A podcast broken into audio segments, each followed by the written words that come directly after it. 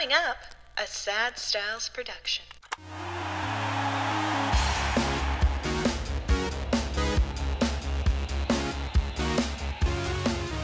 Hello and welcome. My name is Mikey Aaronworth, signing on to the Sign Off of Frameworth podcast for yet another week, and I am joined in studio by the ever smiling. Look at you. You are excited to be here. Brian Aaronworth, it has been a couple weeks. We got ahead on our recordings a little bit. Yeah. But now we're in studio. You're happy as a clam. You just had a little vacation as well. Yeah, what's a vacation? What's a Hasn't had vacation? one for a few years. Yeah, That's fair, but it was a little golf trip. You got out, Yep, you got some sun. Florida. That's probably why the smiles are there, right? exact- well, I not really because was smiling on the way out, coming back. Coming not so back, not so much, not so much. Uh, that is the voice of Brian Aaronworth, president of Frameworth Sports Marketing. And as always, we like to start off the podcast by saying a big thank you to all of our listeners who got out there and gave us some ratings and reviews on iTunes or your podcast platform of choice. We're going to read one at random. No giveaway this week, but a little shout out to Mark. No, no. Let's give something away. We're going to give something away. Yeah, let's give something away. All right, what are we going to give away? Uh, You- who's the you've got- review got from? the Where the where's the reviewer from? Uh, the reviewer is Mikey know? Aaronworth on no. Apple Podcasts. I don't know, but uh, uh, we don't know where they're from yet. Uh, Okay, so let's do uh, let's do a um, what the heck? Let's do a Sidney Crosby. It's Christmas time. A Wow. Sidney Crosby eight by ten signed photo. He by okay. Listen, you heard it here first. This is why we have the big guns on the podcast. Well, we appreciate the reviews. I hope it's a good one. I hope it's a good one. Otherwise, is- he's going to get a uh, Nail Yakupov one. no, no, I'm kidding. I'm kidding. Nail's a good guy and he's a great friend. guy. Yeah. Um, so we've got uh, Mark P one one two six. Obviously, people listening with bated breath now to see, to hear if it's going to be their name. Uh, the premier show for sports fans and memorabilia collectors. Hey, that's kind of what we pin ourselves as, so that makes sense. This podcast is a must listen for sports fans, especially those of you who like to collect memorabilia and autographs. With an impressive lineup of knowledgeable guests, the hosts guide the conversation seamlessly and deliver an outstanding product. Thank you so much, Mark P one one two six. We're sending you an item worthy of that review. Uh, reach out to us, signoffpod at frameworth.com, and we'll get that sent out to you as soon as we can. Now, uh, without further ado, we are joined by a guest this week. Uh, this week, we're joined by a man whose name has come up a few times indirectly during past interviews. Together with his family, he's left an indelible mark on the city of Toronto, the world of hockey, and the lives of all those touched by his charitable endeavors. It's possible you might not recognize his name, but it's nearly impossible not to have felt his influence. And we're going to tell you how as we sit down this week with Tom Bitove. Tom, thank you for joining us. Well, I'd like to meet that guy. He sounds great, right? He sounds great. I got to start writing introductions Yeah, for, for really? Can you write one for me? Not an epitaph yet, but Let's not go there. Let's not go there yet. No, no. no. But uh, uh, thanks for joining us, Tom. Obviously, we got a ton to get into because you, uh, your life has touched so many parts, especially of the city of Toronto. Uh, you and your family together.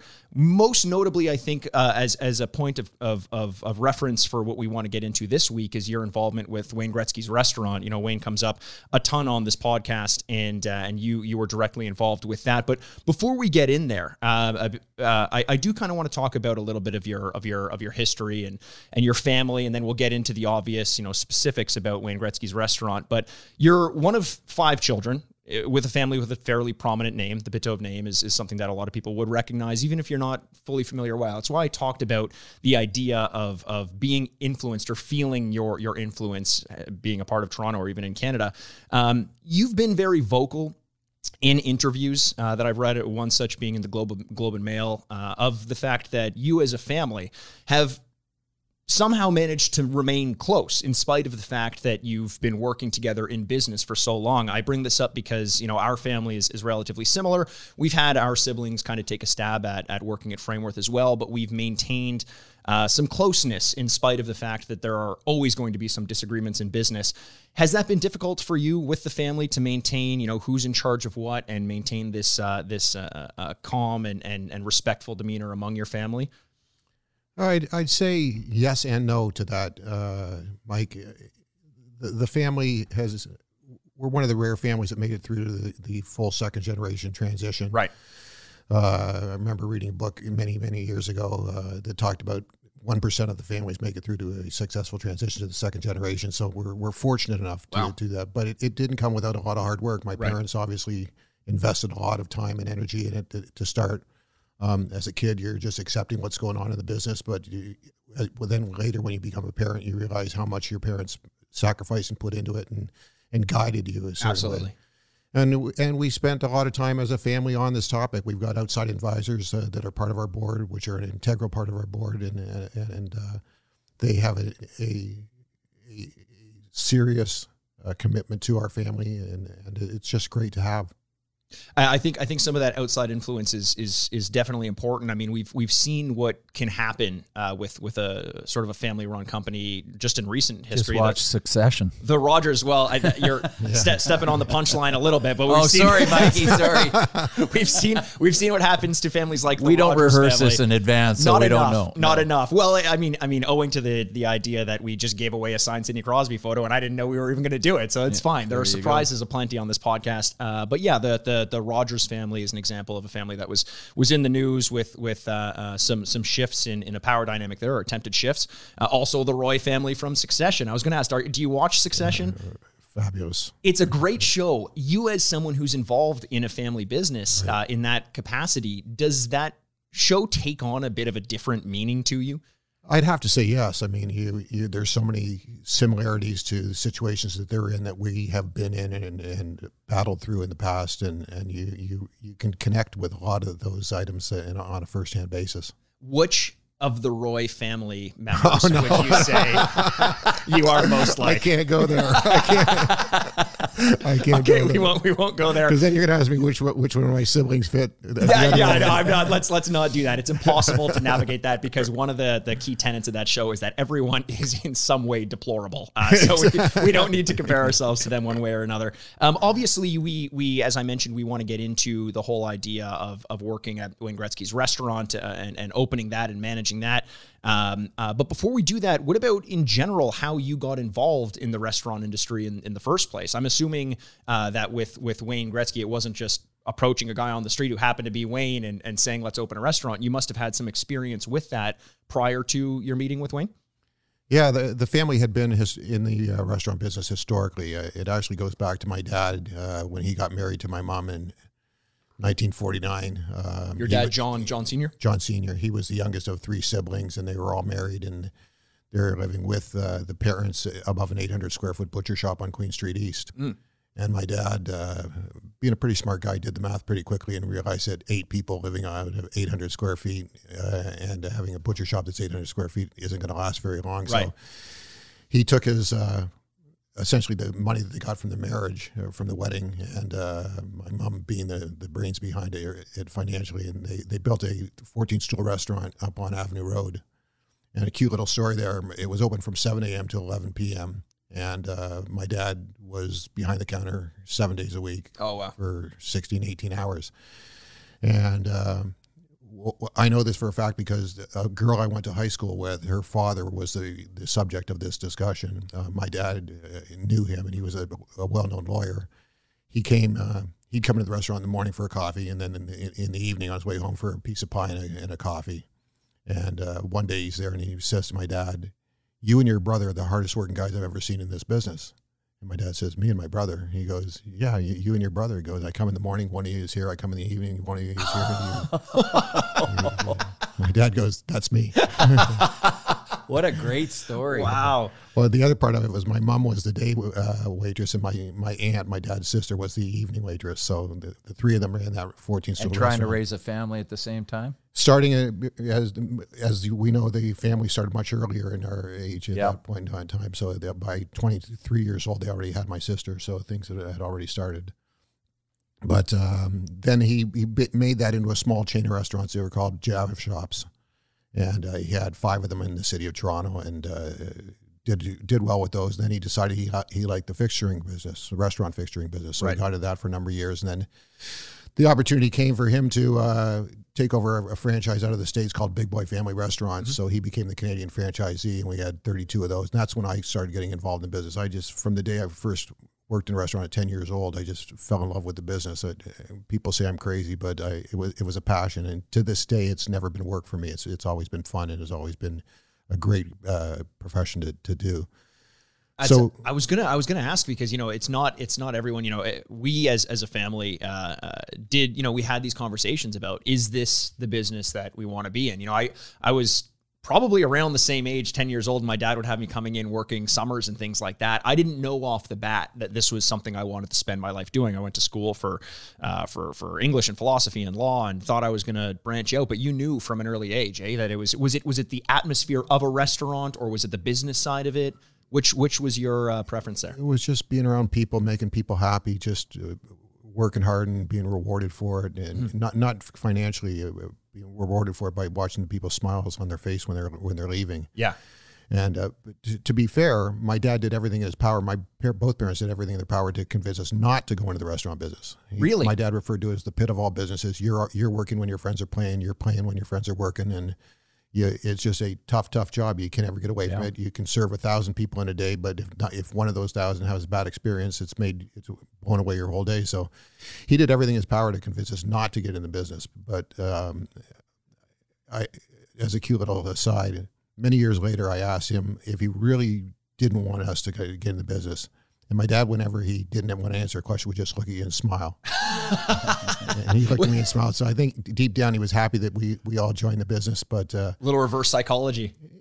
in retrospect, yes. Uh, Logan Roy would be proud. Are you kidding me? That is, yeah. no, you know what? And I, you know, we've talked about my experiences in the restaurant business. Yeah. Well, I think it's an, a great business. I love the business. Uh, tough hours.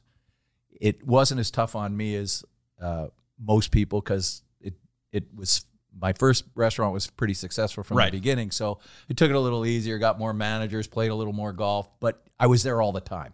Whether you're working uh, physically as the manager of the, of the day or you're just being there to make sure that your customers are happy it's long long hours which Yeah. is not necessarily conducive to a happy marriage so you gotta you gotta think about that too your wife's got to be on side with it Well, things like dinner, uh, you know, having dinner at six o'clock was never a- an, Never an option, especially once I got married. Right. And my wife, fortunately, her family was in the restaurant business, so she knew that I'll be home at six means I could be home at nine, I could be home at eleven. Yeah. As soon as the business warranted, I would get home, and so. Um, 39 years later we're still married so i guess that worked out okay I guess I guess it did. I guess it did. I mean, it's it's. I'm, I'm assuming that there would have been more difficult times as you were as you were sort of uh, building up, and and now hopefully you're able to find other ways to kind of supplement your time and have more of a regimented schedule. Uh, but I want to get into a little bit about how you transitioned from from that to working with the Gretzky family in opening up Wayne Gretzky's restaurant in Toronto. Uh, 1993, it closed recently in, in 2020. Uh, What were those initial conversations like, and how did you get to the point where you were going to be having a meeting with Wayne Gretzky in the first place? it's actually a, a great story a friend of ours brian cooper yeah we was talked about him earlier dear friend of mine and a very close friend of Wayne's. And uh, our family had had uh, pretty good success at this point in time. We developed the Hard Rock cafes in Canada. We had the restaurants at, at Skydome, Yep. uh, Rogers Center now. We had uh, the travel centers on the highways. We had uh, a bunch of uh, very successful businesses. And um, Brian, Wayne, Wayne was injured at the start of the 92 93 season, and uh, he had the back issues, and he uh, didn't play till I think around Christmas, maybe just after Christmas. Anyhow, he had some time, so him and Brian had been talking, and they talked about Wayne started talking about life after hockey, and, and Brian discussed the concept of a restaurant with him, and he he said he, restaurants terrified him because they were so labor intensive, and he had to have the right partner and everything, and w- w- you know Wayne wasn't going to run a restaurant, so Right.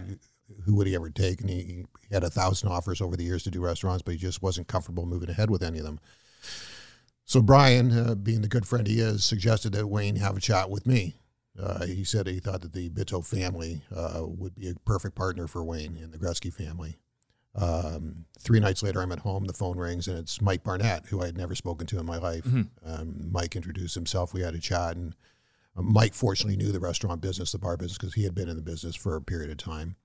And he said, uh, "I don't know what Wayne sees in the business, but he wants to do something. So uh, Wow, playing a little hard to get there, hey? can, can you come down and have a meeting with us? So I, I took my best negotiator that I ever dealt with, my father and our, our lawyer, our corporate lawyer, and we went down and met with Wayne and Janet and uh, Mike and their in-house counsel.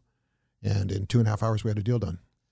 It seems like that's quicker than you would normally Oh, have a deal done. Now, I'm so fascinated by this idea because at this point in time, you know, negotiations, business negotiations, you're no stranger to them. And you've probably had negotiations at, at this point with very high up, powerful people but none of them named Wayne Gretzky. Was there an added level of stress or concern going into a negotiation with an athlete, either because he is Wayne Gretzky or maybe he's a bit of a wild card because he's not as familiar with the negotiation process? What are you thinking prior to stepping into this meeting?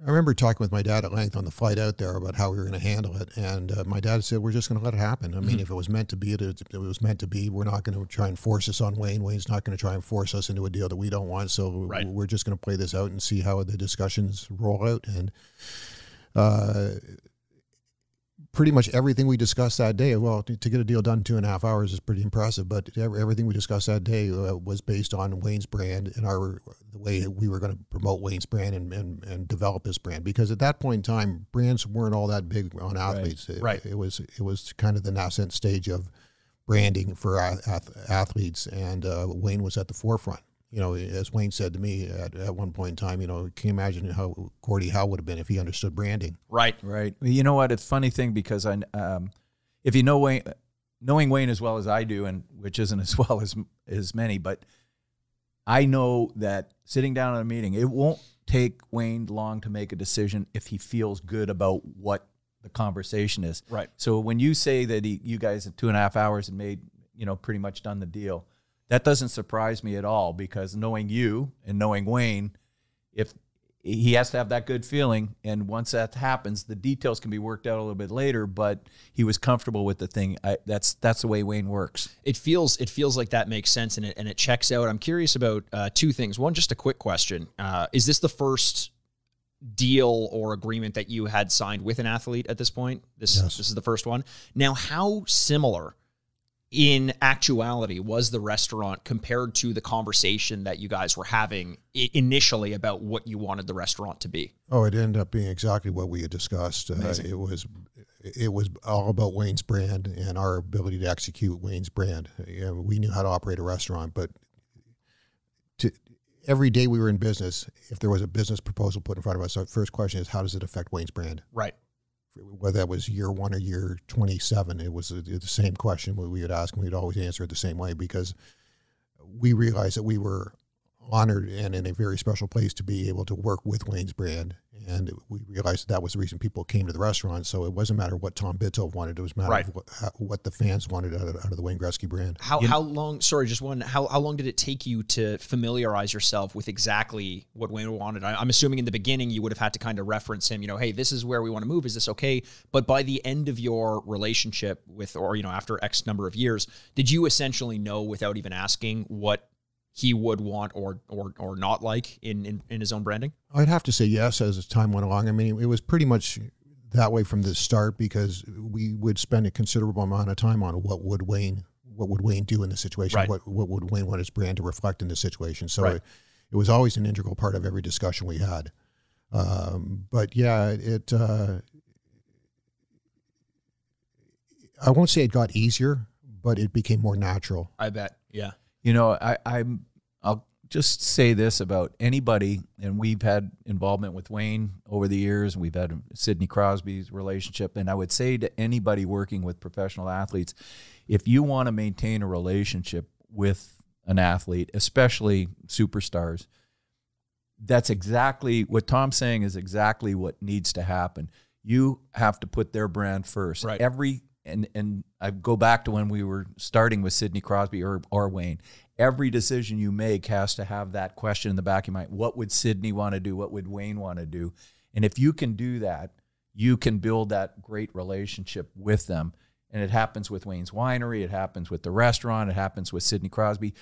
Everybody's unique and they don't want to be portrayed as something they're not. you know? Right. So Sidney doesn't want a uh, want a um, uh, a podcast uh, or uh, sorry a um, uh, What's what's uh, wrong Twitter, with podcast? no, no. Sid, he may do this one time, but Sidney doesn't want Twitter to account. Twitter accounts. Yeah. He doesn't want to be involved in social media because it, it has implications that he doesn't like, and all that stuff. So what Tom's saying is dead on. I think, uh, especially with people like Wayne Sidney. Yeah, and it, it, it feels as though uh, it was almost uh, most of this was unwritten at the time that you you signed the agreement. So it feels as though the blueprint that we follow, you know, echoes of it are a result of what you and Wayne had first worked on. As you mentioned, it was not very common for an athlete to come out with his own branding of a restaurant at that time, and especially working with someone who knows the business so well the number of times that those relationships probably happened and failed versus your example of it of it succeeding i think everyone kind of looks to that and thinks what is it about it that works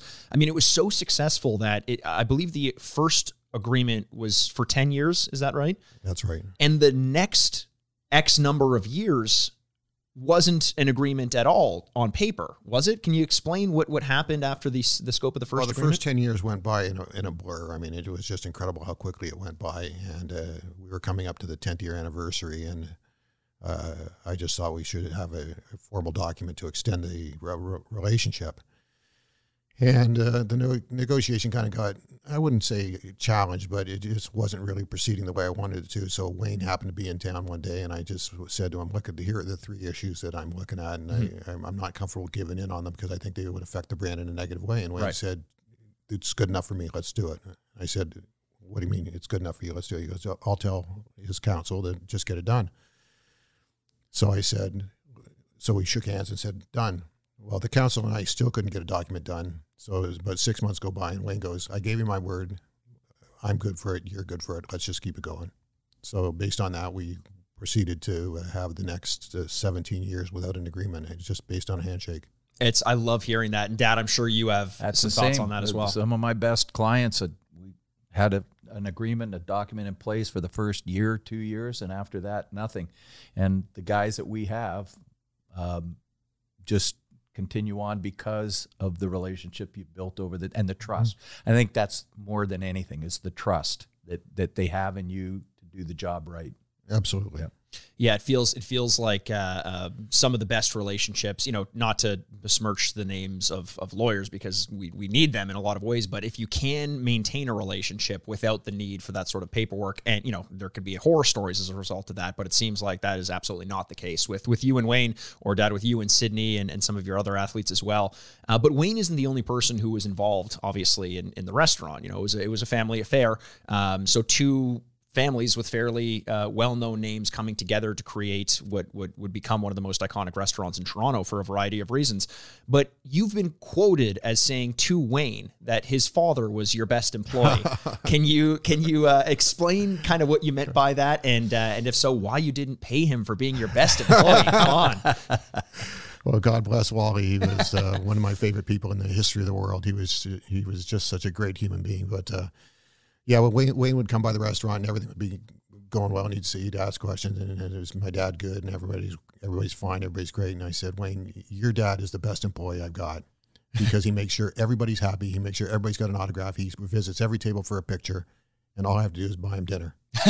there you go. He, he will work for food. Will Spare, work for spare food. ribs, Was ribs, back ribs. What were some of uh, back ribs were his favorite dish? I know you also had uh, uh, uh, Pierogies. There, there were two dishes that you had to make sure were absolutely correct, true to the source material. Do you do, do you recall what those two dishes were? Pier- pierogies and the uh, meatloaf and the meatloaf, and and were, were those up to the standards of Wally and Wayne? all, always were. Always Wayne, were. Whenever I was in the restaurant with Wayne, he'd order the pierogies. He'd say, "You got to try these." This is mom's rest- recipe, Grandmothers. grandmother's recipe. Yes. and he, yeah, these are the best pierogies. And I come from, uh, my wife is Ukrainian, so we get some pretty good pierogies. They're really good. They were always uh, some a, a staple item. Pierogies, pierogies were kind of our, uh, our our currency, our trading card with Wally. And a couple occasions, we gave him some of ours, and he gave us some of his, and it was uh, just kind of this mashup of seeing, you know, which which ones were were the best. I, you know what, I can't uh, besmirch the name of our Baba who who created our pierogies, but I'm sure everyone's family is particular to to their own. Yeah. Uh, the only two dishes I believe that lasted from '93 to 2020 were the meatloaf and That's the, and the true. I mean, it, it, the process at the start was I took the entire menu to Wayne, Mm. and Wayne's attitude was like, "Tom, you're the restaurateur. You know what sells." yeah. I said, "But what what's got to be on this menu? What like what authenticates the menu to you to anybody that's a Gretzky?" And he goes, "Well, the pierogies and the meatloaf." And so that was really the standard that we set for the next 27 years was the pierogies and meatloaf. Everything kind of evolved around them. See, I love that because I think there's probably this mentality, maybe more so now than than back then, that if an athlete or a, a star, a celebrity goes into the world of like the restaurant industry, or or an athlete goes into a movie as an actor, that there's a level of expectation that it's just going to be good based on the name. You know, the the athlete is going to draw people to the movie because it's an athlete in a movie. Oh, this is great. You know, or or an athlete is going to have a restaurant and people are going to go because it's the athlete's restaurant. This is great. But at the core of what you guys were doing was maintaining this level of authenticity uh, to the Gretzky brand, to the family. And we had a similar conversation with Glen Gretzky and Laurie Holomis a few weeks back when we were in conversation with them about Great 2, the book about Wally, the guy we're talking about. Uh, and they had said that so much of the Gretzky brand is about making people feel like they're a part of the family. And that idea of the meatloaf dish and the pierogi dish, you know, sure, it's two dishes, it's food, but at the core of the mentality of including that on the menu over the scope of the entire existence of the restaurant is you guys saying this has to be a family affair. Absolutely. And I love that. I think that that's fantastic. Now, you obviously, speaking of family, had a, a fantastic role model in, in John Senior, and, and you you've already said that a couple times uh, uh, on on this podcast. How much you you learned from John, your dad. Um, but Wally was known to be a fantastic role model as well. And you having spent so much time with him, did you also feel that he was somewhat of a father figure to you in some ways? And if so, is there anything in particular that you had learned from him? Just how to treat people. You watch the guy, he was in a situation where there could be a thousand people in the room and he'd make sure that every one of those thousand people walked away happy. Right. And realizing he couldn't touch each one of them, but whether it was the way he spoke to the group, whatever it was, he, he always had such a great sense of the moment that he was in. And, you know, he had that serious brain injury back in the yeah. early 90s and uh, was a different man. I, I, met him after the brain injury, so right. I didn't know him before. Right. But I was told he was a totally different man after the brain injury and much more accommodating and everything else. Before that, he, he was referred to as Doctor No because, as you know, Wayne never says no to anything. He expects us to say no for him in right, a lot of cases. Right. And, and Wally was the guy that had to say no to everybody. Um, Mike Barnett assumed that role after. Yeah, uh, Mike Mike did a good job of that. speaking of that, we should get him on one day. Um, there's a great, a, a great story. I think I've even told it about um, being in the restaurant when Wally and Wayne are there together. Oh wow! And it was inevitable that, and Wayne showed up at the restaurant a lot. A lot. I mean, whenever he was in town, that was his home office. Yeah. Like he he go from the from the hotel and they'd say, "Well, let's go over to the restaurant for a bite to eat," and we'd we'd go over there whenever I was with them. Right. And when Walter was there with Wayne, um, one story it was a great story. Walter was so accommodating, and I've seen him do this with Wayne a number of times. When I, walking out of the restaurant, it, it was inevitable that when Wayne was in the restaurant, word would get out almost immediately, and yeah. people would start waiting outside if you know some of them would come in for a drink looking for him but, and and others would wait outside that you know kids would be out there everybody be out there. And not just people walking the street. Guys within 10 minutes would have booklets of hockey cards and things for right. him to sign. And one time walking out of the restaurant with Walter and Wayne and and Wayne was in a bit of a hurry and he had a car ready to pick him up. I think he was actually going with me to the airport. And Wally was there and the kids are all out there with their binders and their things to sign and jerseys. It, literally within minutes of them arriving in the restaurant. The way out, Walter's standing beside him, and I'm over in the car waiting for Wayne. And he finally gets in the car after about 15 minutes. We're late for the airport, and he, I said, "What's going on?" He says, "My dad." He says, "He says I'm signing autographs for all these people." He says, "I've signed them all."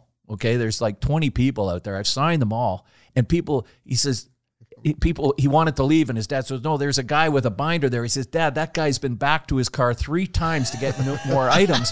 He says, I have to go. And he says, He's got to make a living too, you know. Wow. And, and so Wayne, Wayne, he was half mad and half laughing, yeah. and off we go to the airport. That was Walter. He wouldn't leave without. Uh, he wouldn't. He would sign every autograph and make Wayne sign him. So it drove Wayne crazy when he was with his dad. Well, a similar story. We were in the restaurant one time, and we were in what we called Gordie's room. The room was a tribute yep. to Gordie Howe, which Wayne loved. It was the private dining room there, and and we're just organizing a few people. You may have been there, been there that day, Brian, but um, Wayne just wanted to have some pierogies before he left, and uh, he he stands and he gets everybody's attention to him. He says, Dad, please leave the curtains closed. I just want to have dinner, a, a bite to eat, and then I'll sign whatever you want after that, Dad. so Wally goes, okay, okay, Wayne, and so everybody sits down. When pierogies come for Wayne, he couldn't, didn't have one bite taken, and maybe, maybe one bite at that point in time. And Wally comes to the door and says, Wayne, I've got these people here from Detroit, and I know what you said. You didn't want them.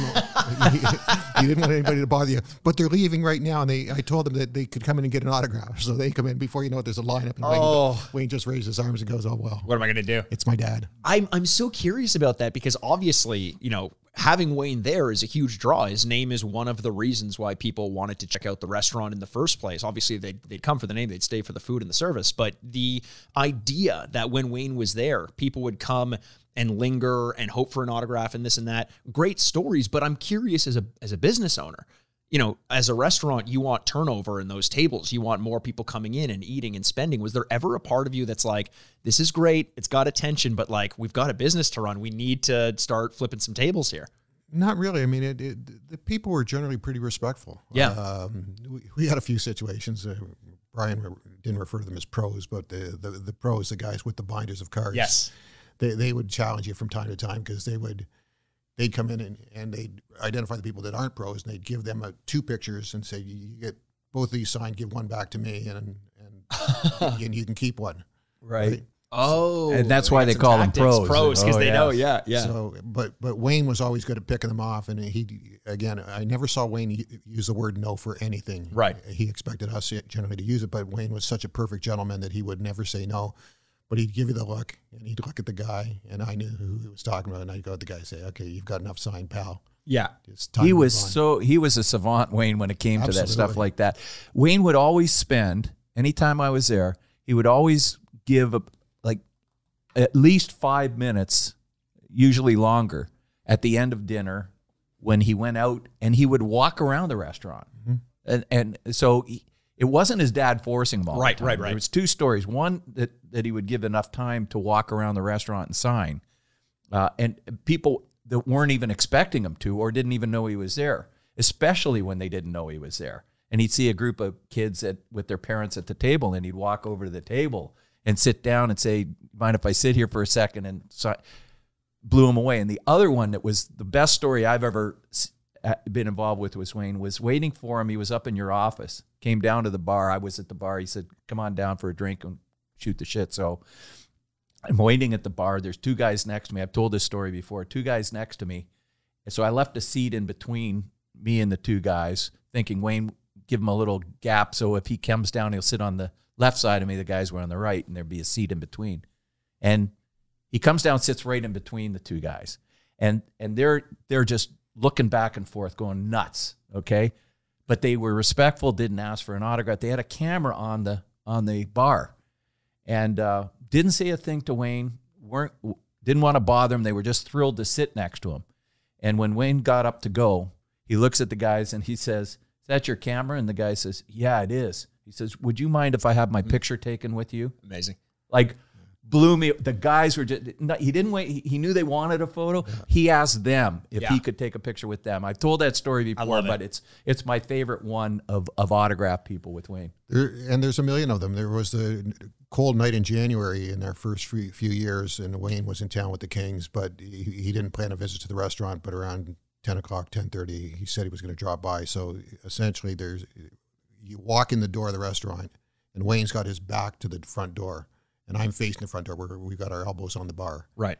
and these two young couples of a certain uh, uh, descent, uh, and I say that only because it's it, it kind of plays out the way in the story. But the two couples walk in the door, and they're standing no more than maybe six feet away from Wayne and I.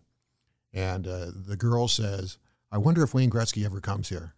And the guys go, "Nah, he never comes here. Don't you know what these guys do? They sell their name for money, and they don't never show up at the restaurant. Oh. and I'll guarantee you, Wayne Gretzky's never been here." Wayne looks at me, winks, turns around, and goes, "Hi, I'm Wayne Gretzky." Oh my God. Four of them almost passed out on the floor. Beyond the That's a funniest thing I've ever story. seen. i've never heard that story That's fantastic. It was just Wayne and I at the bar, and and the, I mean, it was, it was such a quiet night. It was snowing outside. There couldn't have been ten people in the in the in the bar that night. It was a really really quiet night, and these four walked in, and they just got blown away. that must have that must have felt great for I, I I know that you know these moments probably you know he's got so many of them that that maybe they they lose a little bit of their luster but a moment like that's got to feel pretty good too. Oh, absolutely. I I you know you, you talk about how yeah there are pros who who try to get his autograph and how he's a pro at recognizing these things and knowing and still giving what he can but trying not to go overboard one quick story from my perspective. We had an event here with Wayne Gretzky years ago at, at Frameworth, uh, a little gala gala evening. Um, and before the signing, before before we went out and he was taking his pictures and going to talk for the Q and A and all that, he was in here doing uh, some signings for for parts of the giveaway of the event. He had to, some jerseys to sign. There were 65 jerseys left that he had to sign for people at the event prior to him arriving during the day, I laid out all the jerseys, all 65 of them. I double counted, I triple counted, I quadruple counted. I did not want him to think we were trying to get one more than we needed. And he's in here and he starts signing. He's going through, this is later in the night, he's going through, he's signing jersey by jersey by jersey. Uh, he's, he's talking to us as he's going, as he always is. He's being cordial. And he gets to a point and he says, That was 65 and then he keeps signing and the, the room goes quiet and in my head all i'm thinking about is the story where he skates past six people in order to score a goal and goes to the ref and says God, there's six people it's too many men on the ice. How did you miss that? And i'm thinking i missed something it's wayne gretzky. Of course i missed it. It turns out he i think because he was talking to us he did miscount which i thought was an impossibility. But for that moment i was petrified. I just dripping in sweat the whole time. I just let that one go. It was that was Well, I talked about the trust you need to have, Exactly, and that's, that's- the first way you're going to ruin was the trust. that was my concern. Absolutely. Now, I, I do want to get your opinion on this, Tom, because uh, I have a you know a ton of friends from out of town. I'm sure you speak to a lot of people out of town as well, Dad, who come to Toronto to take part in the history of the NHL by visiting the Hall of Fame, maybe Scotiabank, uh, or at the time Air Canada Center, maybe Maple Leaf Gardens, and they always you know start their trip at the Hall of Fame and end it at Wayne Gretzky's restaurant as a part of of this iconic hockey staple. Is there a part of you that takes pride in knowing that that you created this this pillar of what of what represents hockey? I mean, it essentially became the Hall of Fame for Wayne Gretzky with all the items that were in there. Do you often reflect on that, knowing that you you had a, you played a part in that? I don't know if I reflect on it. I mean, I'm obviously honored and proud to be such a, a significant part of that. Um, I, I look back at it and say that uh, in my wildest dreams, I never saw 27 years. I mean, I when we did a 10 year deal, I thought if we make 10 years, that'll be great. So Right. that was kind of significant. But um, we built a lot of our marketing, especially weekend weekend marketing plans around the fact that the family of four that's coming from Timmins for the weekend to go to a Leaf game is going to go to the Hall of Fame Right. hockey game Wayne Gretzky's restaurant. So we Mhm. can't let those people down. It's their magical weekend. They've spent all year planning for this. As, as we know, tickets cost a, a lot at Maple Leaf Gardens Sure. slash Air Canada Center slash Scotiabank Center, Scotiabank Arena. And so it's, it's, it's we're part of a significant spend for these people. And we have to make sure that, that they're special. And we used to talk about that family of four that walks in the door. How are we treating them? That, that was how we how we measured our business. That's an interesting thing because actually I never even thought of that way, but I did know it happened.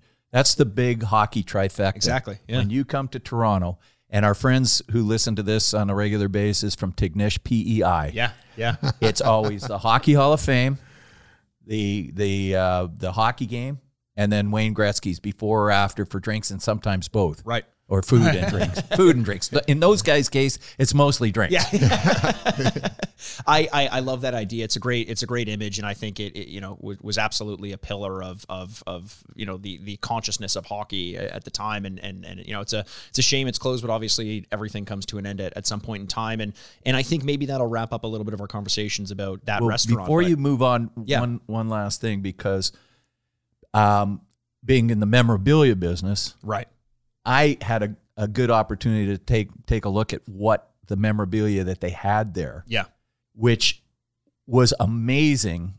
The kinds of products, his first jerseys with with uh, the Oilers and the WHA, and uh, his sticks, his 802 goals, his helmets from from Canada Cups, all that stuff was in the restaurant right. uh, millions of dollars worth of, of product, especially now. His stuff's gone through. now. I'm having a panic attack. Oh. The- I mean, it just blew me away when I really kind of looked at all the inventory that was there. Sticks, everything that was of consequence was either in Wally's basement or at the restaurant. And not only just Wayne stuff. Like there's Michael Jordan, like Wayne would trade stuff from other guys. So Michael Jordan game worn jerseys and shoes, which are worth hundreds of thousands of dollars at this point in time, was all at the restaurant, which Right. blew people away. They just half the time they'd spend eating, the other half they'd just look at everything that was in the displays. It was just phenomenal. And what's incredible, Brian, is that in 27 years, I, I don't even have to touch wood because we're closed now. 27 years, not one item ever got stolen from the restaurant. Yeah. Yeah, I that's mean, we- amazing. when you really think, actually, we had one thing stolen the, from the restaurant in our first year of business. Wayne has a penchant for signing things just when the, for the sake of signing things. It could be a newspaper, could Sure. be a desk, could be. Well, one time at the urinal, he signed his name. a few days later, we came. I got a call and said, "Can you please come downstairs?" I went downstairs and somebody had sawed his the drywall No. and taken his name out. Oh my God. We have no idea when. Oh wow. That's I, I thought you were gonna say that that he actually signed the urinal and there's like there's a story of uh, of of Hemingway uh, dragging a, a toilet away from a bar that, that he used to be in saying that. saying I put so much booze into this thing that I feel like I own it now. I imagine someone taking the urinal off the wall and carrying that home with the them. drywall right there, big gap right above the urinal. Oh wow, man, that's. Uh, I mean, I mean, I think it would it would be though sort of a disservice to only focus on the restaurant, as iconic as it is. You've done so much more over the course of your career. Um, so I want to I want to talk then about uh, maybe some of your more ventures because we are a podcast that likes to focus on sports marketing and the business of sports outside of the arenas, but inside the arena of at the time the Sky Dome. You had mentioned that you you had uh, uh, uh, developed the or, or gained the rights to have. Uh, uh, uh, oh, why is the name blanking on me right now? Uh, uh, Hard Rock Cafe, Hard Rock Cafe in there, and you also had a box in the Sky Dome. You you were were and, and the family were very commonly seen in in the box in the Sky Dome. Very iconically at one point for having a hot tub installed in the box. You did your homework. Where did this idea come from? That is, uh, and I actually have a picture uh, from a news article of you in the hot tub, which which I'll I'll, I'll put on You YouTube. don't wanna if you're show that. YouTube. No, you don't, you don't want to show that. Where did that idea come from? The suite had an area. that uh, it was strange. An area to the left of it, which was like a, an elevated area with nothing on it, no chairs, no anything. It's just carpet, Right. And it was an extension of the football press box that never got used. And so, um, your crazy friend John McDermott, who, who we Yeah, will oh, talk yeah, about in a little bit here. Your name came up in our. We had him on this podcast, you? and yeah, he mentioned you a couple of uh, times. John's a dear friend of mine. And John is talking with me one day, and, and I jokingly we're at a game, and I say, "Well, that's where we're going to put the hot tub." Mm. Pure bullshit call from me. Just I'm just, throwing it out. just I didn't even Just having some fun. Yeah. Well, about two three weeks later, I get a call from I'm in my office in the in the Sky Dome, and I get a call from the loading dock saying that the, there's a hot tub there for delivery. What? You know, there's a hot dog there for a delivery. So I phone McDermott up and I go, "Did you?" He goes, "It's there, isn't it?" Anyhow, so we thought let's have some fun with it. So we, we let them put it up there. We had to hand bomb the the water from the sink to the Oh, jeez. Oh, wow. like a, th- a thousand buckets of water later or whatever it was. And we had um, just a family night there, and um, uh, I jumped in for a bit, and, they, and John was there, and he said, "Do you mind if we take one picture for promotional purposes?" I said, "Yeah, I do." And he said, "Well, just the guy that supplied it from Oshawa or something like that." We took a picture. So Norm Betts, to the Toronto Sun photographer, just happens to be waiting at the door Yeah. Yeah. Yeah. comes in, takes some pictures. Um, I get out of the hot tub. The phone rings. Uh, it's my father calling from Florida saying, "Did I just see my crazy son in a hot tub at Skydome?" I- Yeah, Dad. It's too, too long a story to talk to you about right now. Oh, that's amazing. I love so the that. long and short of it is, the next morning I get up and going down to, to work. It was a Saturday morning. That was a Friday night, and um, my wife asked for a newspaper. So I, back in the days when you used to go to paper box, a newspaper box, I Yeah. go around the corner, and the Toronto Sun one looks kind of strange. It's, it's a, big- a lot of green in it, and I'm going, "Wow, that's weird." I walk up and I go, "Oh my god!" so that made the cover. made the cover. Oh wow! I mean, it's iconic. Like it is an iconic image. Uh, Who would expect to see a hot Well, tub? since then, everybody's got hot tubs in the arenas now. everyone's got hot tubs in the arenas. I saw a picture of a guy sitting in a hot tub. I didn't know it was there. There was some, I don't know whether it was Photoshop, but it was right next to the glass. Where was that? Oh, like in a hockey game. In the hockey rink. A hot tub next to the players box. Maybe it was Photoshop. What are you more proud of, Tom? Starting the trend of of uh, arranging restaurant deals with athletes, or the trend of hot tubs in arenas? Who knows?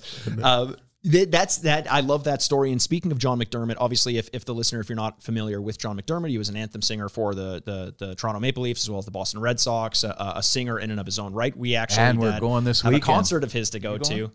Yes. yeah.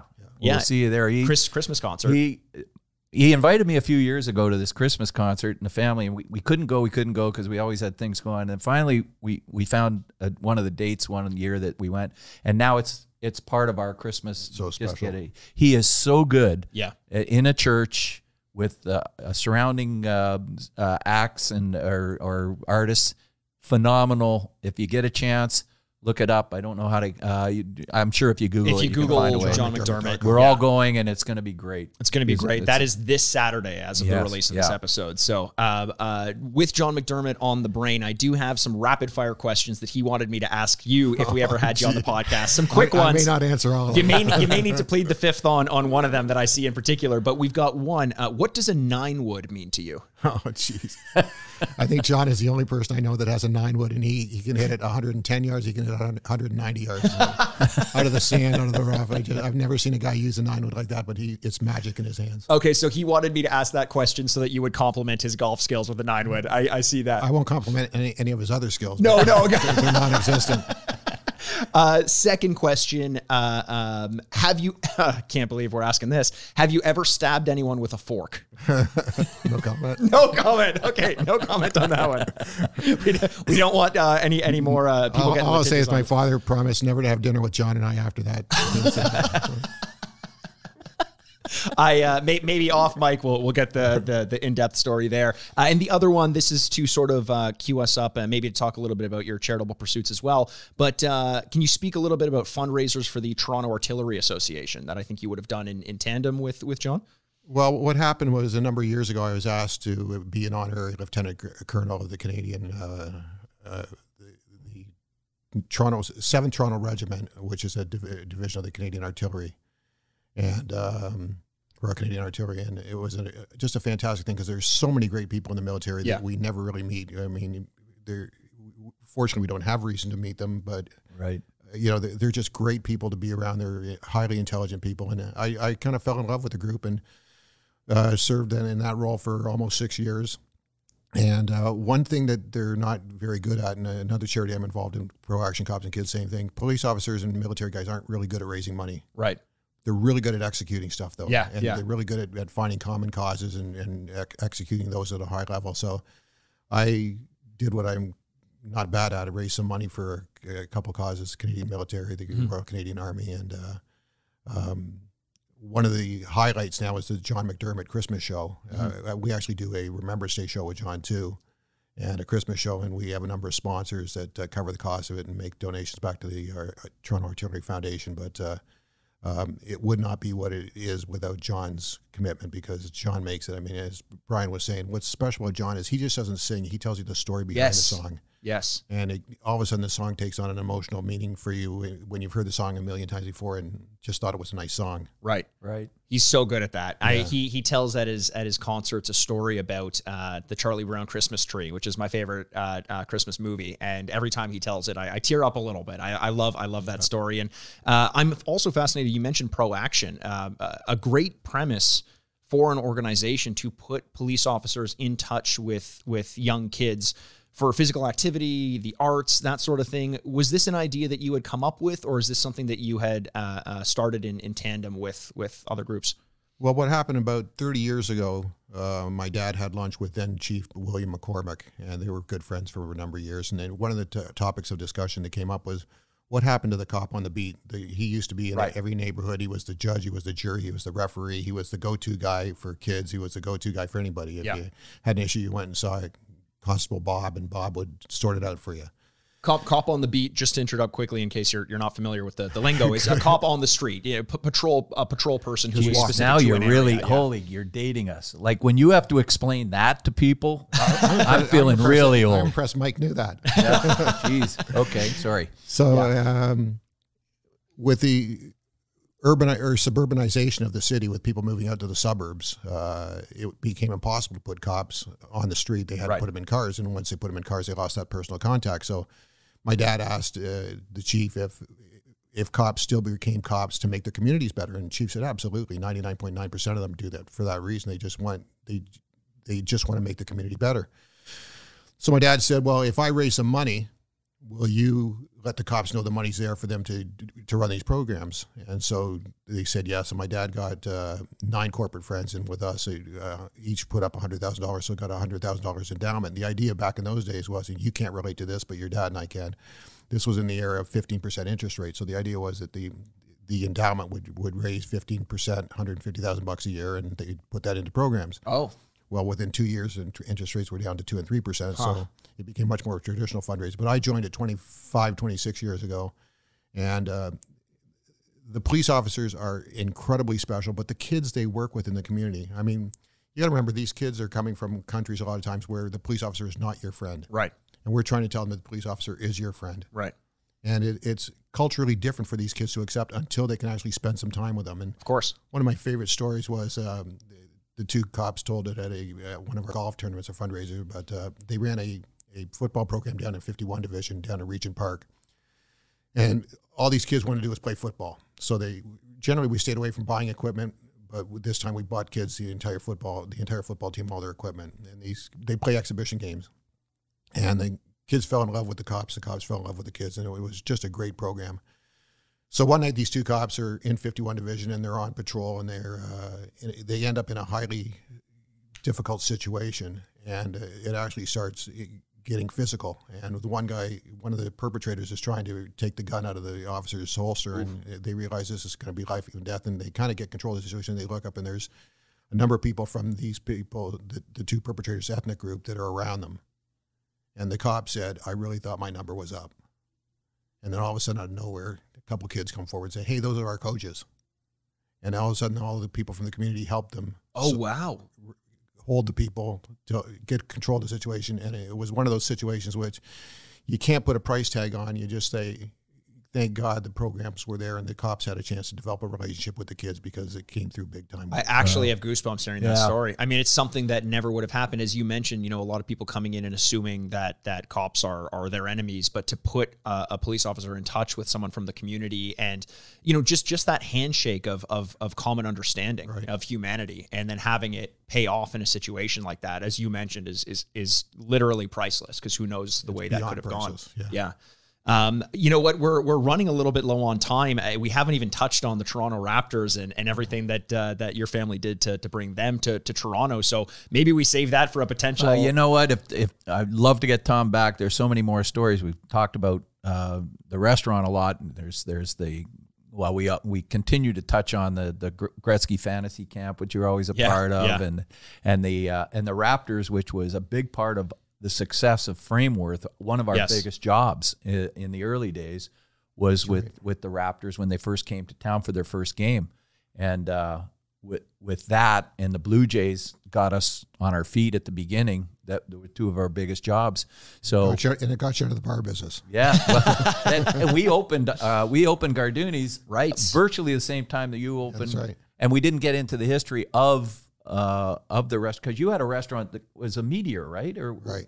was where that location was. that was then changed into Gretzky's or Well, just, renovated. just quickly, so Wayne, when he was injured, it was November. It was Grey Cup weekend, and uh, Wayne came up to the spend the weekend in Toronto. Um, so I had a, a bunch of site visits planned for him. So him, Mike, uh, Walter, and I get in the car and we start driving around downtown Toronto. We look at all these different sites, and I could just see none of them are really catching Wayne's eye. It's just not there's they're not connecting. So we're driving down to Wellington before the uh, condos were there, the, and you could actually see the restaurant from Wellington. And we're heading to the Skydome to have lunch at the Hard Rock Cafe. And uh, as we go by the restaurant, Mike says to Wayne, "Oh, that's Tom's. St- that's the family steakhouse." yeah. And uh, Mike goes, "Can we go see it? Because uh, you did a good job on that." So I figured, fine. And so we pull up the front of the building. It's like eleven o'clock in the morning, twelve o'clock in the morning, or twelve o'clock noon, and uh, the staff's not even there yet because Saturday we don't open till six. So I walk in, I turn on all the lights, and Wayne looks, goes, "This is This is it." This is it. Yeah. And what number of the street was it at the time? It was 41 Peter Street back then. 41 Peter Street. A little bit of And somehow, with a little bit of pull, and when it became Blue Jay Way, and then I don't know, this number 99 Yeah, came, came up. up I don't know how many numbers they had to skip to get it, but it 99 Blue Jay Way, right? And to Wayne's credit, uh, that was met with a lot of resistance when that was proposed and made the front page of the Globe and Mail, the the national edition. And uh, I felt so bad. I called Wayne up and I said, Hey, Wayne, look, uh, if it's all the same with you, I'll just pull it and we'll kill it and be, be done with it. I really apologize. I never thought it was going to be this big a hassle. Wayne's comment was, "Hey, we paid the price already, but just let it let it go, and see what it, see what happens." About two months later, back when they used to televise city council meetings on TV on Rogers uh, Channel 10, I'm in bed at night. It's got to be 12, 1 o'clock in the morning. I'm flicking through the channels, and they say now the matter of the renaming Blue Jay, renaming um, Peter, Peter Street, Blue Jays Way up to King Street, and uh, and adjusting the numbers on the street or something like that. All in favor, and like 32 out of 33 councilors vote in favor of it. And I I, I woke my wife up and I said, "Listen to this, because I, I may be dreaming." and, she- and Karen goes, "No, no, that's what they're saying. They're they're changing the name of the street." So it, it made it through, and I give Wayne all the credit because if it was up to me, I would have just killed it and ended ended the uh, whole application process. But it, But it's Wayne part said, of the "I paid the," but he said, "I paid the pri- we paid the price, so let it ha- let it go." Why wouldn't the city have done that for for somebody that's done so much for Canada, but not just Edmonton and and the and the cities he played, but for Toronto Yeah, and, yeah. and Brantford and Well, in fairness, Mayor Lastman was the one who initiated it, and he was the one who kept saying, "No, we're going to push this through. We're going to push this through." And he, he was getting resistance from the council, and I agree with you, Brian. Like we have an iconic brand that wants to set up house in Toronto and be part of Toronto's future going, as, as we move forward, Yeah. and you're getting resistance to it. Well, it we've no talked about the people that come here, not Just just to, to go. Some people just come to the restaurant during the summer. They want to see the restaurant, Yeah. and they're coming from out of town. They're bringing dollars into the city. Why wouldn't if, you do if that? we're if we propose to a company like Amazon that they could come here and not pay taxes just because of the amount of influx of business that they'll bring, you'd think it would be easy enough to say something like, "We'll give you number 99 because that's it's it's it's it's paperwork and then it's iconic." But it's uh, also politics. it's also again, politics. Uh, speaking of iconic, I think this is quite the iconic interview. Tom, do you have anything that you're working on right now that you want to send people towards? Anything uh, that you want to raise awareness about before we get going? Uh, no. There you go. We've already talked about all of it, but you'll continue obviously with your your charitable pursuits there, and uh, maybe we'll get you on again and, and talk a little bit about the Raptors because that is a whole story that we didn't get into. You could fill a podcast story. on that, yeah, and Olympics. and Olympics as well. Uh, so thanks once again for joining us, Tom. Uh, absolute pleasure talking to you and reliving all these memories. Uh, for Tom Bitove, for Brian Ehrenworth, president of Frameworth Sports Marketing, and myself, Mikey Ehrenworth. This has been the Sign Off Podcast, and this is us signing off. Well, ladies and gentlemen, we made it to the end of yet another episode. Thanks again so much for joining us. You can find videos of all of our episodes on YouTube by searching the Sign Off Podcast. You can also follow us on Twitter at Frameworth Sport or Instagram at Frameworth Sports. And hey, if you're not sick of me yet, you can find me on Twitter over at, at Retrograde Mikey, or you can always find me embarrassing myself over on Instagram at Ehrenworth. The Sign Off is a proud product of Fadu Productions and Sad Styles Productions, executive producers Mikey Ehrenworth and Andrew Bascom. Until next week, this is Mikey Ehrenworth signing off. Furnished by Sad Styles Productions. Get into it.